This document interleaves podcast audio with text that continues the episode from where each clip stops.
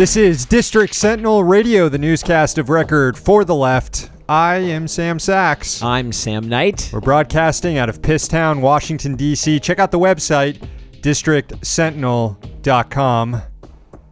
Not a great night for the Bernie Sanders campaign last night. Uh, several contests, six of them. Right now, uh, Joe Biden winning Missouri, winning Mississippi, winning Michigan, winning Idaho. Sanders holding on to a very narrow lead in Washington, a 0.2 lead with 69% in. North Dakota, Sanders won, picking up one state on Tuesday. Uh, Sanders dominating in North Dakota, but really getting dominated uh, everywhere else, particularly in Mississippi, where he may not even get a single delegate, and losing by, shoot, 16 points in Michigan, 26 points in Missouri. It's not looking good. But Biden still only has a 145 delegate lead ahead of Bernie right now. That doesn't include delegates that have yet to be allocated out of states that Bernie won back on Super Tuesday California, Colorado, Utah. There's still 2.3 million unprocessed ballots in California, so you can assume that uh, Bernie should get the majority of the delegates left in California. There hasn't been any results in the Dem uh, Dems abroad primary with 21 delegates. And there's still 31 primaries to go in this race, still 2,115 delegates up for grabs, 583 delegates up for grabs next Tuesday when states like Ohio and Florida vote. But I'm not going to blow any smoke up your ass on this show. It's not looking good for Bernie Sanders. A lot of it is the fault of the Sanders campaign itself, but a lot of it is just the nature of electoral politics in America, the power of the establishment in the Democratic Party, and the way our media operates. We got to remember here we're trying to uh, wage a class war using a pretty shitty bourgeois reactionary institution in the Democratic Party as a vehicle. Yeah. And I know the Democratic Party has been used to improve people's material gains in the past. But overall, its history is one of joining sides with capital to fuck over workers, to fuck over uh, the labor movement, to fuck over people who want to build worker power or a better world where we're not just fucking grinding ourselves to the bone for pointless work and filling an ocean full of garbage and helping countries like Saudi Arabia do genocide in Yemen and stuff. And and the Democrats are team all that bad shit most of the time. Yeah. Yeah. I mean, we all lived through the Barack Obama era. We are all people who got excited about electoral politics in 2008 only to get burned by it. And I think a lot of us were skeptical of electoral politics after that. But when Bernie came on the scene in 2015, we got dragged back into it because he was worth it. He was a politician unlike any we had ever seen before. And we thought that this could happen. It turned out that if you run a politician talking about things like Medicare for all and free college, these are popular ideas and people respond to them.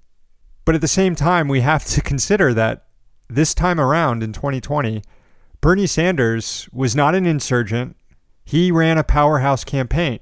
He had more money than any other campaign. He had more donors than any other campaign.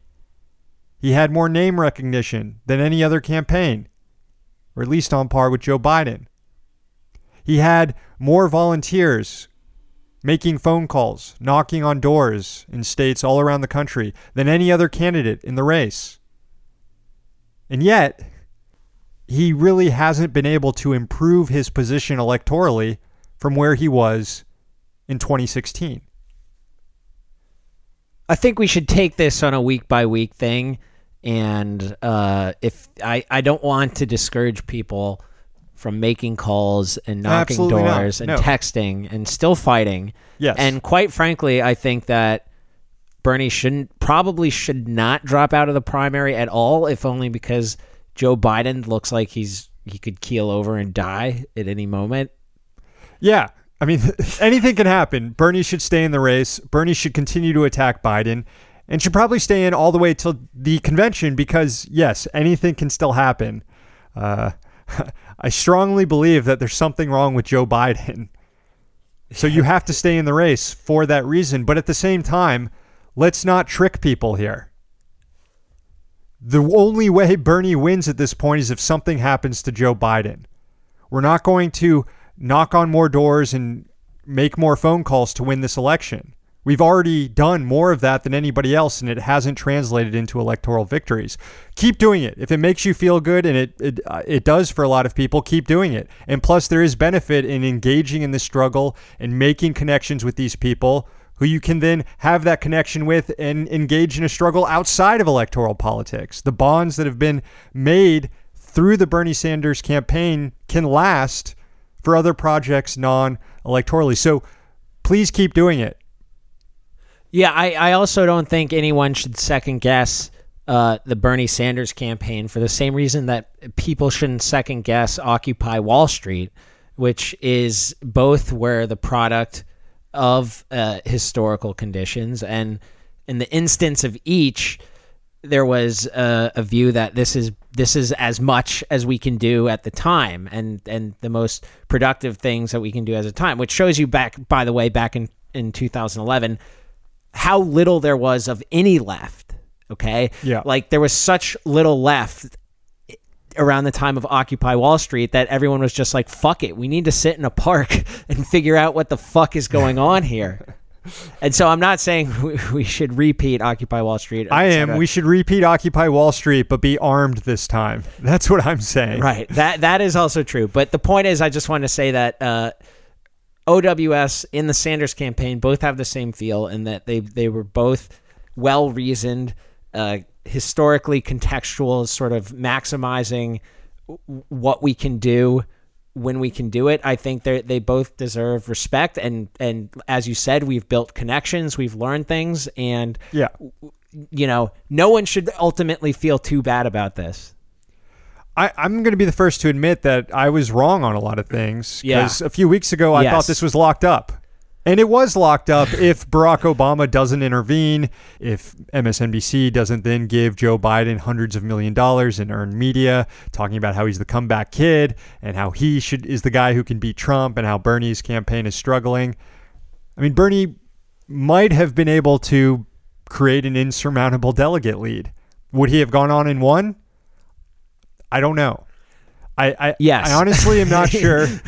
well, I don't know. Like I I am still debating whether or not there is any scenario if we ran the simulation of Bernie Sanders running this presidential campaign 100 times, does he win in any of them? I would say yes. I don't know. I'm not so sure.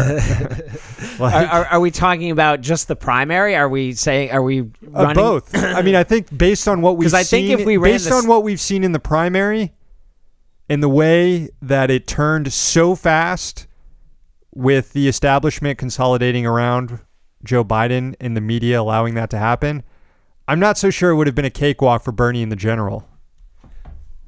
I still think he would have won, and in many ways, I think that the uh, Democratic Party is a bigger impediment to progress than the Republican Party, and it's just the yeah, gate- I agree with the gatekeepers within the Democratic Party are really uh, what fucked us. But I mean, it, it's more than that. I think, as you said, Bernie deserves some blame. I think it's really disappointing he didn't improve his standing in the African American community. Uh, maybe he should have considered switching up his rhetoric about the party in general and possibly trying to adopt uh, more rhetoric of reform and not revolution. You know, Bernie taking up the FDR mantle of I'm the responsible one who can sort of steer us through this, and we're going to do that by making sure everyone is taken care of. And I think he may have just been a little too confrontational. I well, don't know. Maybe that, and, and, also he wasn't confrontational enough yeah, when that, it mattered. Too. That was the thing. Yeah, uh, he was confrontational in sort of a vague way, talking about millionaires and billionaires, but not confrontational in terms of relentlessly attacking Joe Biden on Social Security. Yes. ahead of social, uh, ahead of South Carolina and Super Tuesday. Yes, and his debating skills were uh, maybe not that up to up to uh, what they should have been. I remember uh, at the South Carolina debate, Biden pushing the uh, total smear job of a story that Bernie was going to primary Obama in 2012 and that he was seriously thinking of primarying Obama in 2012. And Bernie didn't really respond to it. Well, there'll be uh, plenty of time to, I guess, uh, dissect what what happened here. Uh, well, there was another thing too, which is that the Democratic Party might be uh, in the process of being infiltrated by never Trump Republicans. Yeah, that too. And uh, reading from the New York Times on Sunday, quote, many of Biden's college educated suburban supporters are right leaning independents or moderate Republicans who supported candidates like John McCain and Mitt Romney. And uh, this was from an opinion piece citing turnout data from suburban areas in Texas and Virginia. Uh, these these sorts of voters did not have time in 2016 to register for the Democratic primary. At the time, I, they were still up their own ass about w- what being a Republican means and how Trump is just not a Republican. Uh, uh, a lot of these people have joined the Democratic Party, it seems. And it really does raise questions about just how useful the Democratic Party is. I mean, we're talking about you can't imagine people who are more antithetical to progress than suburban conservatives. I mean, drive past a McMansion, think about the heating costs, and tell me these people aren't killing the fucking planet. Yeah. Like, And it- and, and also trying to kill the planet with fucking bombs. I mean, we're talking about people like Bill Kristol and David Frum and Jen Rubin as being the intellectual leaders of this movement.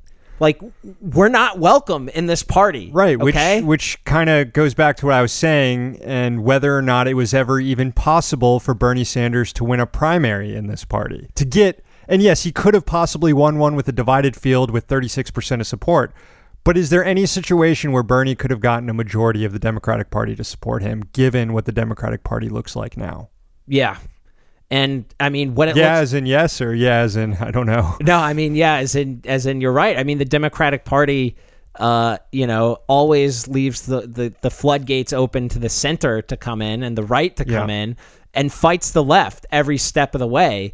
And we've seen this time and time again. This is a historical pattern, and uh, yeah, I mean, it does it does give us So- thought. Sorry, go on. So this might have been a project that was doomed from the get-go, although Yes, not maybe. one that was uh, not worth undertaking, considering the benefits of just organizing people, getting them involved, uh, making the connections that can be used for future struggles. And if it was uh, at the onset uh, a battle that probably wasn't going to be won, uh, then the Sanders campaign did do a hell of a job in almost winning it, uh, doing probably the best they possibly could have done considering what they have been up against. But maybe now it's time to start looking at ways to exit the Democratic Party, look for alternatives. we know that Biden is going to run a campaign to the right, trying to appeal to whatever never Trump Republicans haven't already joined the Democratic Party. Uh, we know he's going to govern to the right. He's mentioned Jamie Dimon as a possible fucking Treasury Secretary, for fuck's sake. There's not going to be a Taft Hartley repeal on day one. And it, it it's going to suck that Bernie and AOC are going to help Biden get elected. I do not recommend that you get too mad at them. Like this is the fucking game they bought into. This Yes. this is electoral politics. Exactly. It sucks shit. Uh, but this is what it is. Okay, it's not a revolution. It's electoral politics. That doesn't mean you should go out and help Biden yourself, though. Absolutely not. You should become a dues paying member of a left wing organization like DSA, the IWW, uh, PSL. Uh, fucking start your own one. I don't Any know. of them are better than Any the of them. Democrats. Any of them. Um, you could do labor organizing. You could you could try salting. Uh, you know, joining a, a workplace with the specific intent of organizing it, or peppering, joining an existing union and trying to make it a little more radical. You could get into anti-war activism.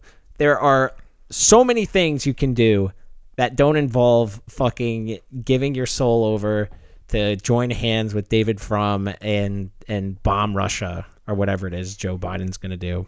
Yeah, well said. And we'll see if the Joe Biden campaign makes any effort whatsoever uh, in outreach toward the Bernie Sanders crew. I'm not expecting it. I'm not. No, and if they do, is it credible? I don't think so. I mean, the way they've run their campaign, I don't think it's credible at all. I think no. that they've made perfectly clear they don't want the left in their camp. Fuck them. I agree. Well, hopefully, uh, we didn't depress you too much. The point of this is to give you other options if you're feeling down about the current situation. And yes, there is still a chance that Bernie Sanders can win this thing. Uh, it is a limited chance that hinges a lot on Joe Biden's mental fit- fitness. But if you are involved in the Sanders campaign, if you're making phone calls, knocking on doors, and it makes you feel good, keep doing it. Please keep doing it. All right, let's uh, read some haiku and call it a day. We've got Means Morning News coming out tomorrow morning on Means TV. We got to get to the studio and prepare for that show. But all new subscribers to our Patreon, patreon.com slash District Sentinel, get their own haiku written for them and read on the air. I'll go first. This one goes out to Quint Grochala. Getting it tattooed, Bernie would have won. Again, it's Evergreen ink. Thank you, Quint Grochala. This is for Ryan. It's a piss country, the shining beacon of piss, United Piss States. Thank you, Ryan, and thanks to all the new subscribers over at patreon.com slash district sentinel. Again, tune in to Means Morning News. If you're a subscriber of Means TV, you can catch us live 9 a.m. Eastern Time here in Washington, D.C. Otherwise, you can catch us Friday for the subscriber only garbage can show. We're here in DC, so you don't have to be.